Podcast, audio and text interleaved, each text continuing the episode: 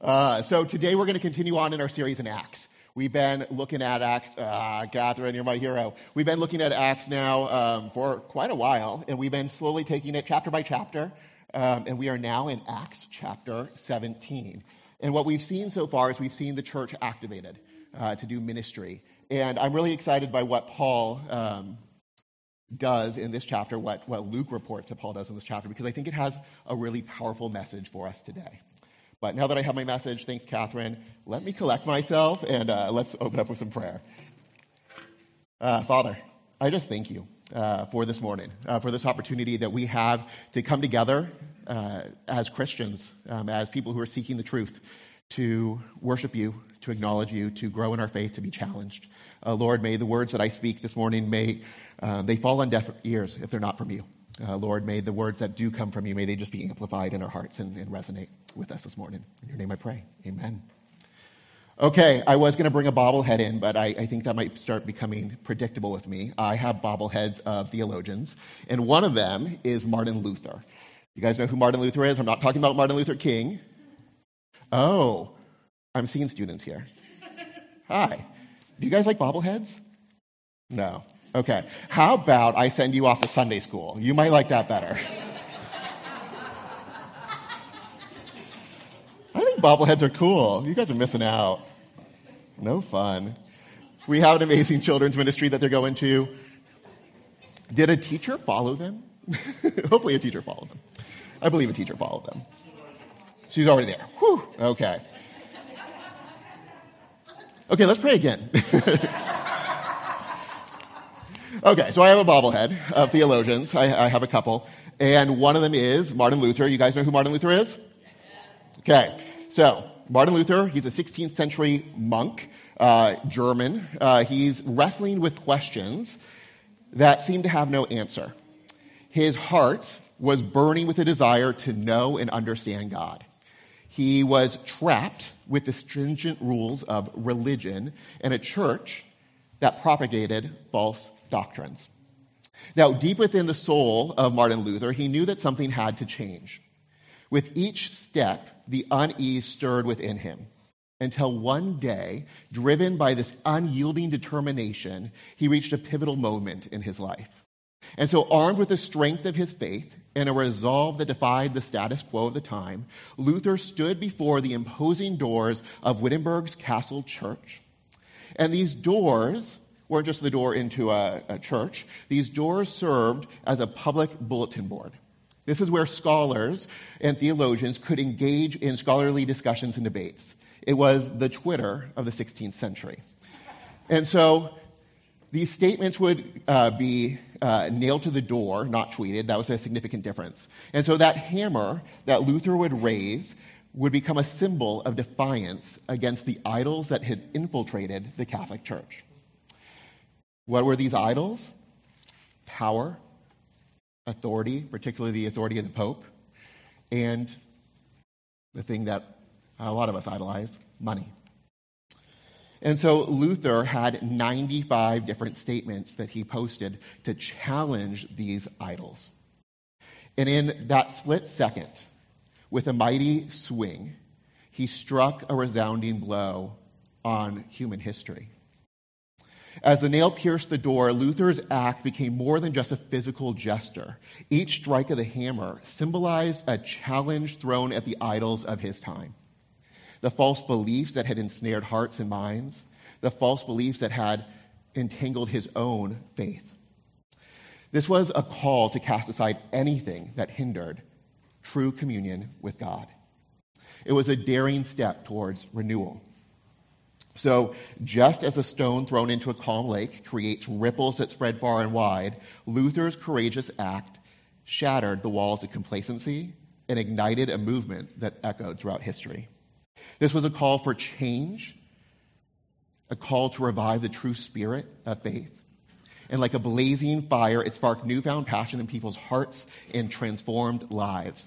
Where hundreds of years later, we call our tradition in the Christian church, larger Christian church, we are Protestants because of the Protestant Reformation that Martin Luther started right here at these doors. Luther's story is not merely a tale of a courageous monk in a distant era. It's a narrative that reverberates through the ages. It challenges us to confront the idols that ensnare us today. So, today we're going to examine Acts 17, where the Apostle Paul stands amid a city overflowing with idols, proclaiming a message of truth and hope to a seeking crowd. Paul's words remind us that we too live in a world brimming with distractions and desires that compete for our attention and devotion. Right? Are you guys busy? Do you have things that distract you from the Lord? Is it just me? In this moment, this morning, we're going to be invited to follow the footsteps of Martin Luther, who followed in the footsteps of Paul, to boldly confront the idols that have taken root in our hearts, both individually but also collectively. It is through this act of courageous confrontation that we create space for the transformative power of God's love and grace. So, as we delve into the sermon, let's answer the call to examine our own lives, identify the idols that hinder our relationship with God, and embark on the spiritual revival that all of us long for. And this is a revival that we long for not just for ourselves, but for the world. Here's the message of this morning in a sentence You have to deal with idols to spark a revival. Will you pray with me? Heavenly Father, as we stand on the brink of this exploration, we ask for your guidance. Open our hearts and minds as we seek to follow in the footsteps of the Apostle Paul. Help us, Lord, to confront the idols in our lives, making space for your transforming love and grace. And as we seek you in your word, may we draw closer to you May we seek to live in obedience. May we experience the personal and global revival that we yearn for. In Jesus' name, amen. So when Paul arrives at Athens, it's not just the heart of Greece. Like when we think of Greece, we often think of Athens, right? This is the epicenter of culture, philosophy, and intellect. Paul has been touring the Mediterranean with the gospel, spreading the message of Jesus, and now he finds himself alone in Athens. He's awaiting for his companions, Silas and Timothy. And as he wanders through the city, he's struck by the sheer number of idols and altars dotting the landscape. Athens is a city deeply entrenched in polytheism. It's people seeking divine connection through a pantheon of gods and really weird and corrupt worship practices. And this city is going to become the stage for one of the most powerful speeches in the New Testament. Paul stands on Mars Hill, which is a place renowned for intellectual discourse, just like the Wittenberg doors in Germany. And he speaks to the Athenians there, and he uses their cultural context. He uses their idols to introduce the message of Jesus. Kind of cool. What makes this passage really intriguing is that it showcases Paul's skill in communicating, his ability to connect with a diverse audience, and his unwavering courage to share the gospel amidst potential hostility. If you read all of Acts 17, you'll notice that the previous two cities that Paul was journeying to, he approached the gospel message in a very different way than he does here. Paul adapts his style to fit who he's talking to. Now, Paul is no stranger to hostility, right? The previous two churches, or the previous two communities that he was preaching in, when he preached in uh, Thessalonica, uh, a mob uh, raised up. And Paul had actually already left. And when this mob couldn't find Paul, they went and they attacked the home of Paul's friend, Jason. And this is what they shouted, and I, I love this line. It says, These men who have turned the world upside down have come here also. These men who have turned the world upside down. That's an incredible endorsement of Paul's ministry, right? Like, Lord, may we be people who turn the world upside down with the gospel. May people recognize that when we come in with the gospel, when we live our Christian life, our Christian convictions, when we speak the truth in love, the world gets turned upside down. Or is it actually set right side up? These people are so irritated with Paul that they didn't just settle for him leaving their town. They pursued him to the next town that he was in. He went to the Bereans, and they drove him out of that town too. Now, the brothers who were in Berea, they decided that it would be best for Paul to move on. That's why Paul's in Athens. But Paul leaves behind Silas and Timothy, which is why Paul is in Athens alone. Silas and Timothy are on their way. So let's look at Acts 17, verse 16. It says, Now while Paul was waiting for them at Athens, his spirit was provoked within him, as he saw that the city was full of idols. So, as Paul gazed at the vast number of idols and altars in Athens, he felt a sense of distress. The city, deeply entrenched in polytheism, served as a stark reminder of a spiritual hunger. These idols aren't just gross and disgusting, uh, they're actually an indicator to Paul of the heart of the city, the heart of what's going on. There was a spiritual hunger that these idols represented. And their misplaced devotion was permeating the culture. So, this distress that Paul has experienced in Athens, it compels Paul, as it should compel us, to ask a critical question What idols do we encounter? What idols do we encounter today in our cities?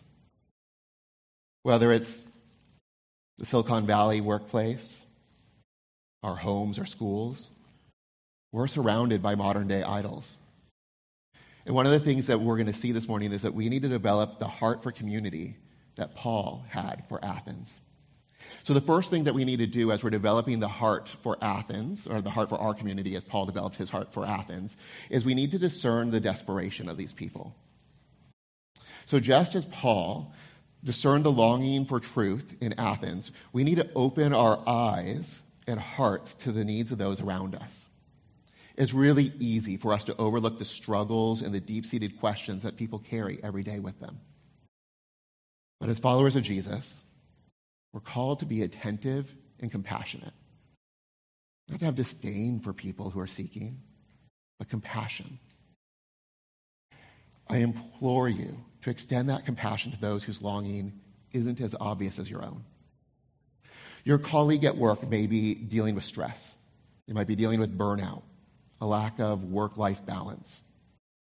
And what they're longing for is the inner peace and fulfillment that we find in Jesus. Your neighbor may be experiencing conflict in their relationship, and they might find themselves in need of the reconciliation that we find in Jesus. There might be a student in your life who's struggling with academic pressure and is in need of guidance for finding their true purpose.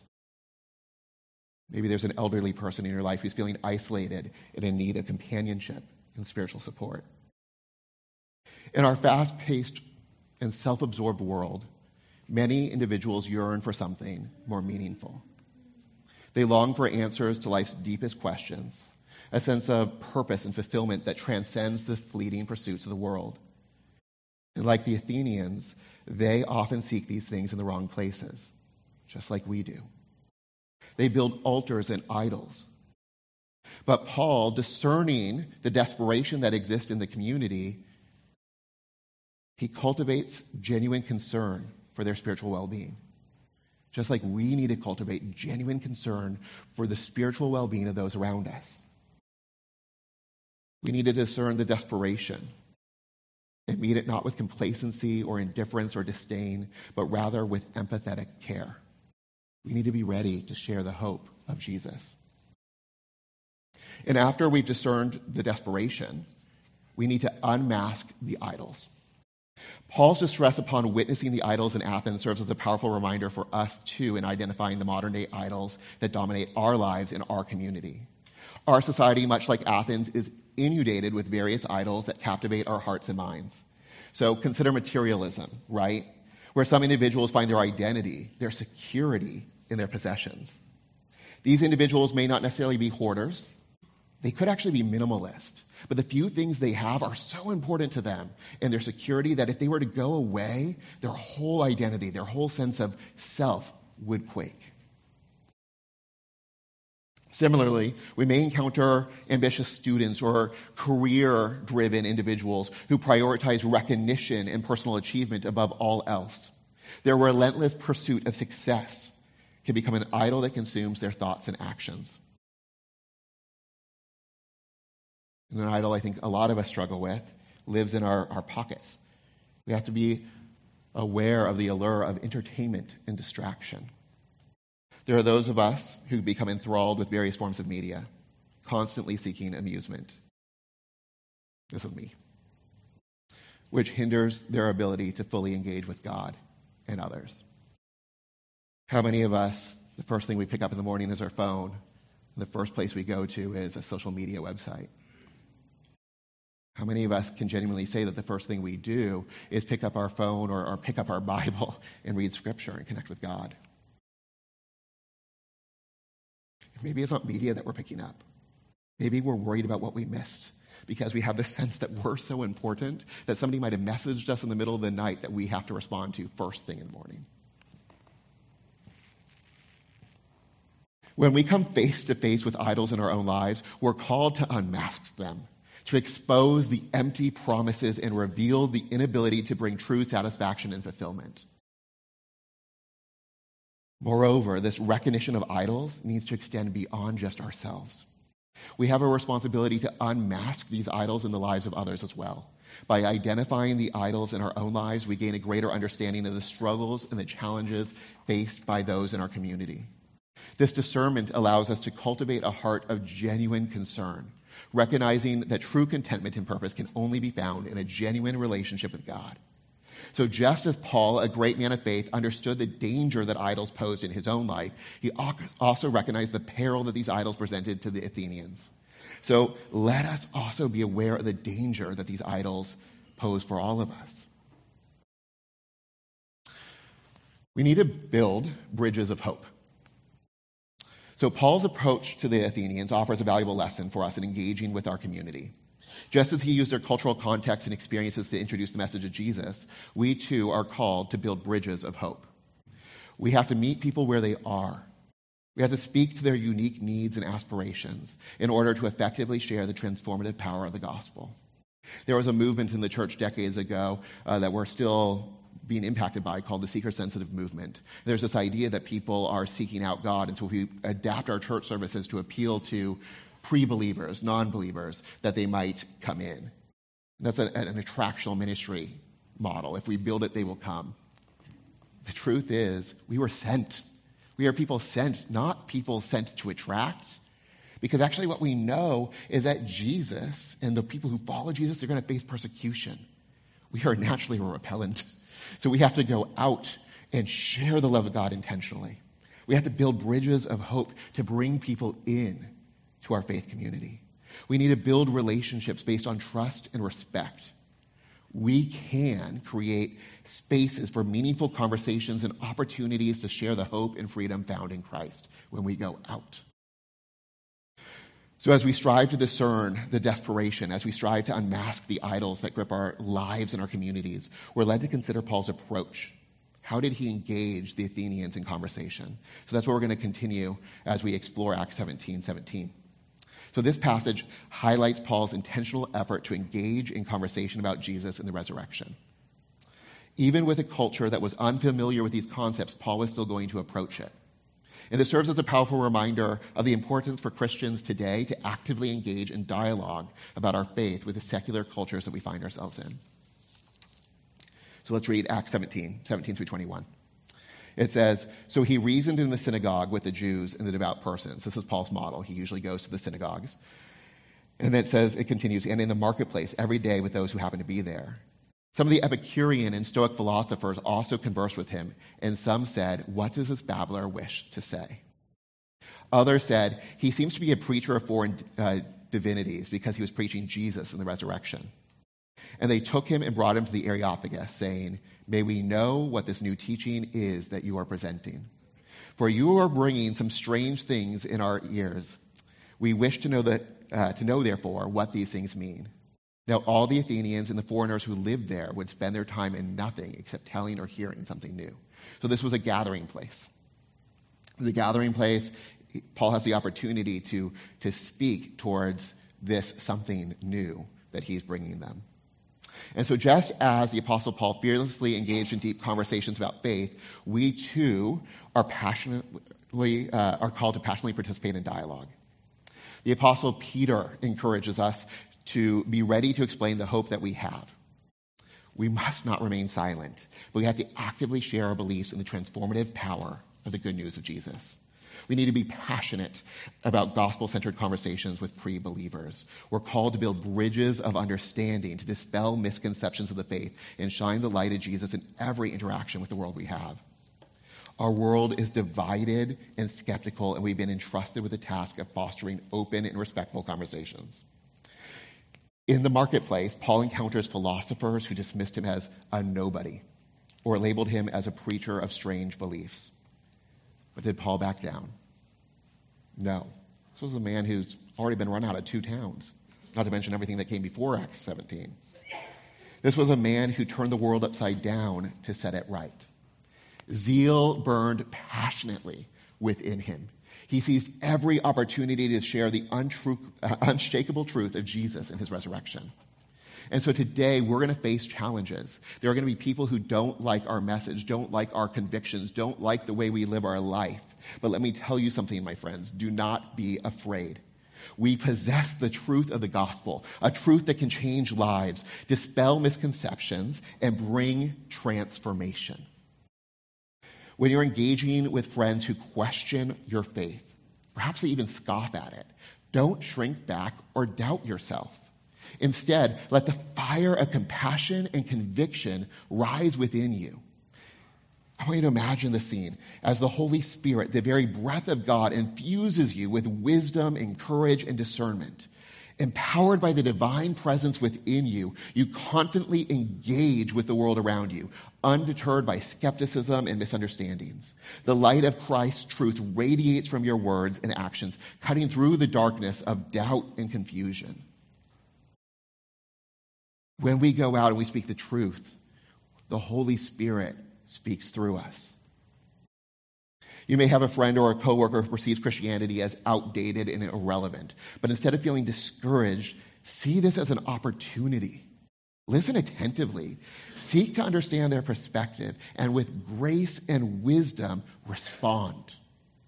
Respond not by clamming up, not by being silent, not by being dismissive, but by stepping into the moment and gently sharing the depth of your faith. Show the genuine love that Christ showed you. Rise above fear. Be courageous ambassadors of the truth. Just as Paul boldly proclaimed the message of Jesus, we're called to passionately share our faith, not to win arguments. We're not raising up a generation of Christian debaters. We're after hearts. In the marketplace of ideas and, and, conversations, we need to be voices of compassion and truth.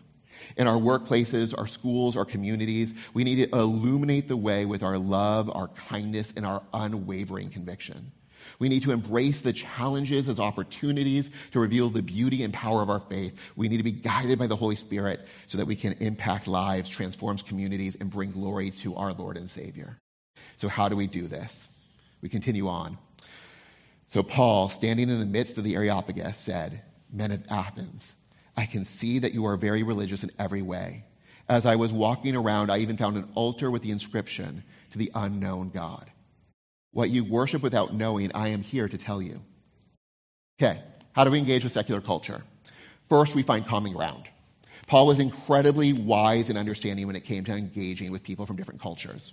So Paul here stood before the Athenians and he made an important observation about the culture. He noticed their deep religiosity and strong desire to connect with the divine. And he discovered an altar that was dedicated to an unknown God. And this is a significant observation. So, acknowledging their religious inclinations and their search for something greater, Paul established common ground with them around this unknown God. He uh, used this as a starting point for a meaningful conversation. So, in our modern context, we can apply the same approach. When meeting someone from a different background or belief system, instead of immediately disagreeing or shutting down the conversation, we can take the time to understand their perspective. We can acknowledge their spiritual yearnings, their desire for purpose and meaning in life by finding this common ground. We can uh, consider a coworker who follows a different religion or holds skeptical views, and instead of disregarding their beliefs or avoiding the topic altogether, we can genuinely listen to them. By showing respect for their perspective, we're actually creating an environment where open dialogue can flourish. And by finding common ground, we can acknowledge their spiritual yearnings, meeting with them where they are. We can illuminate the truth. Paul skillfully revealed the identity of the unknown God. And he proclaimed the message of salvation, inviting the Athenians to experience a personal relationship with the one true God. There might be somebody in your life who's really into meditation and mindfulness. Instead of dismissing their practices and being like, you should pray, think of it as incomplete Christianity. This is a pre believer. We can affirm their pursuit of inner peace and explain how our relationship with Jesus brings true peace and fulfillment. Just as Paul connected with the Athenians' search for the unknown God, we have the opportunity to connect with others seeking truth and meaning. We do this by meeting them where they're at and sharing the truth with compassion. There's a book, Dave's talked about it before, it's called Secular Creed. It's by Rebecca McLaughlin. And in that book, she prompts us to critically examine popular sec- secular phrases or slogans that we hear. For instance, she might encourage us to take a deeper look at the phrase, love is love. This is commonly used to support the LGBTQ rights. And McLaughlin doesn't want us to blindly accept or reject these phrases, but to interact with it. She wants us to engage with this idea, to understand the context, and see how they fit within our Christian beliefs. McLaughlin's approach in her book is about encouraging conversation. This isn't a debate, it's not a battle of slogans. It's an invitation for a conversation when we hear our friends say, Love is love. What are the positives of love is love?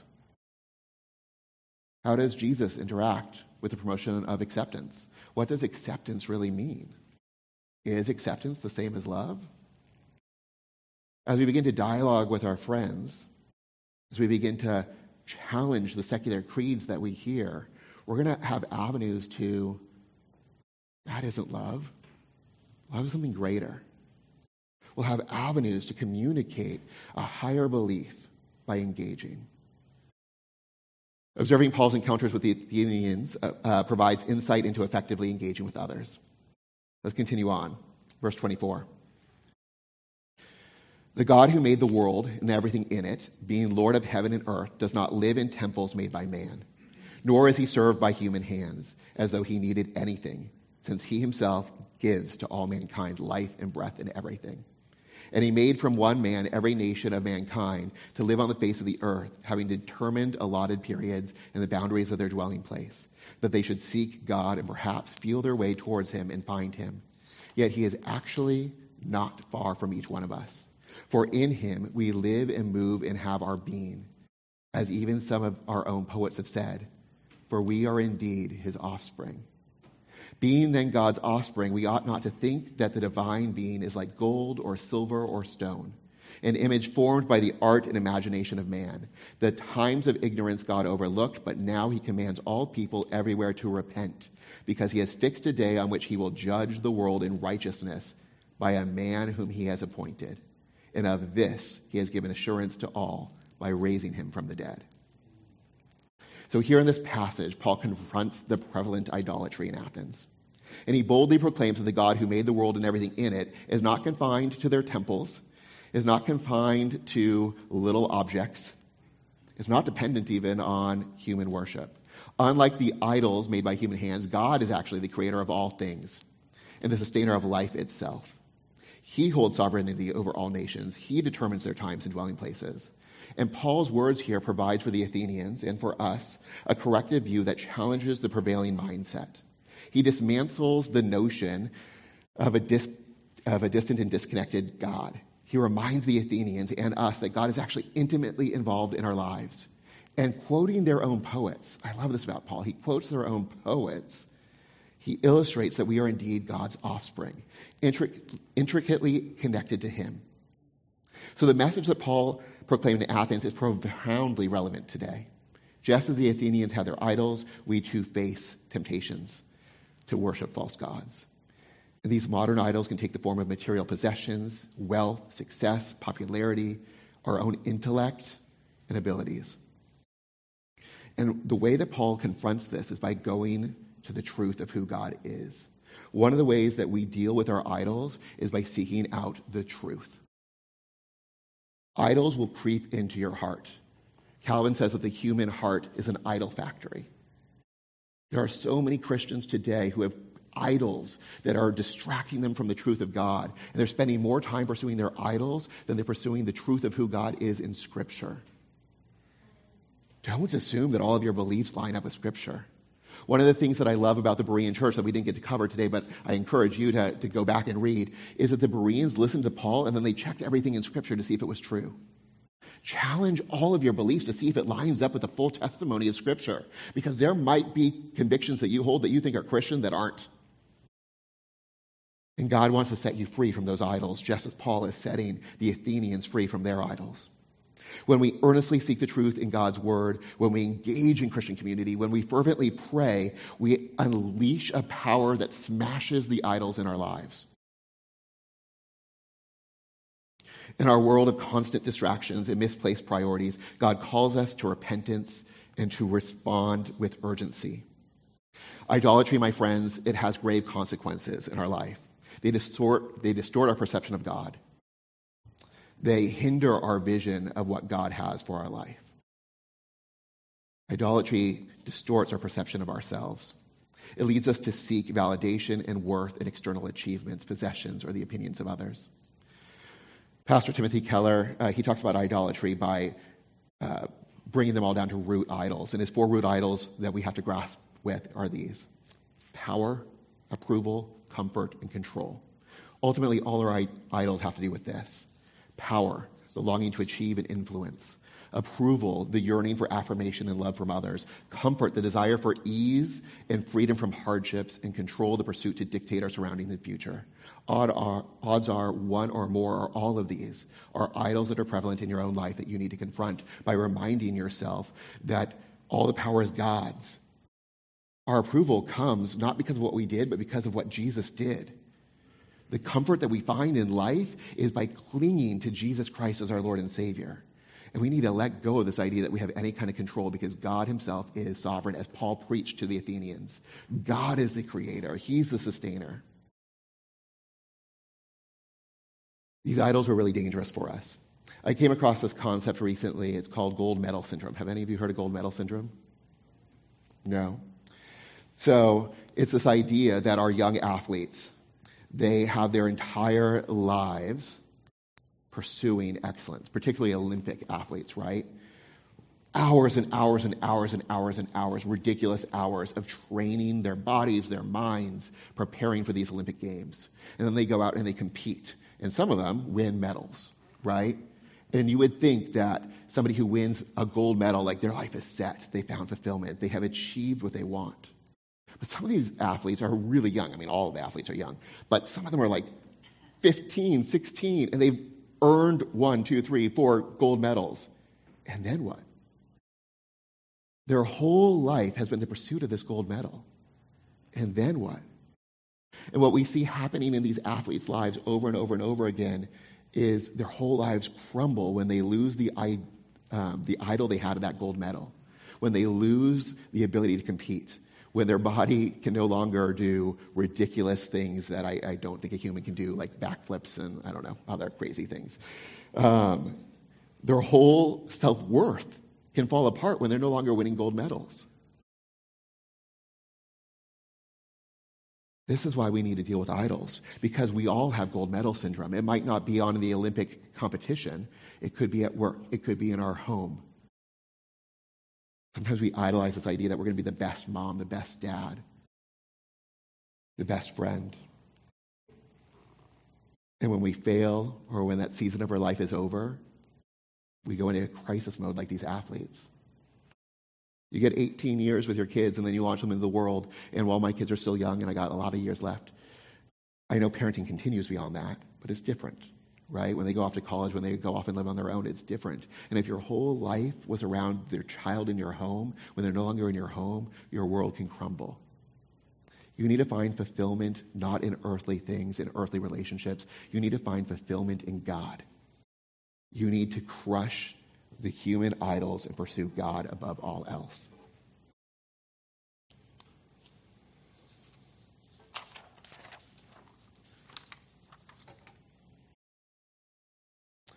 I want us to take a moment and do an activity. You'll see that there are post it notes out on the chairs. I want us to make concrete some of the ideas that we've been talking about today. Paul goes into Athens and he preaches against their idols and he invites them to have a renewal of heart to find the truth of Jesus Christ. And as you go out in the world, there are idols that you are dealing with. So I want us to make tangible, I want us to write out one of two things. You can either write out a commitment to destroy or confront an idol in your life this week, or maybe this morning the Lord has encouraged you, challenged you to have a tough conversation with somebody. Maybe it's not a tough conversation, that's a bad way of putting it. Maybe the Lord has convicted you to have a passionate conversation about who God is. So then I invite you to write that person's name on the post it note. So you're either writing down an, an idol that you're crushing or the name of a person that the Lord has laid on your heart to engage in a passionate conversation about the truth of Jesus with. And as you externalize these, I want to be able to pray for them, and I want other people to have the opportunity to pray for them. So on the back wall, on our chalkboard, Scrabble board wall, um, we have, uh, it says, uh, deal with idols to spark revival. So I'm just going to invite you to put that post it note underneath that phrase and just leave it there. And as, as we walk out, you can pray for some of the ones that you see and just let's pray for each other that we can deal with the idols in our lives, but also that we can learn how to engage the idols in other people's lives to bring them to the truth of Jesus Christ. Because when we take a stand against idols, the way that Paul did, the way that Martin Luther did, we actually have the opportunity to usher in revival. Everywhere we see Paul go, we see him confront idols and stir up new believers in the faith, encouraging them in their life. I want us to be a people who do that, who confront the idols in our lives and engage the people in our lives with the truth of Scripture. We have the opportunity to grow in faith, to deal with our idols, to spark revival. Um, let me pray, and I just invite you to write that down as Lucas and the worship team comes on up and uh, leads worship. And then, so as you're writing it down, kind of during this next worship song, as you leave this morning, just go out through that back door, and you can just post that over there.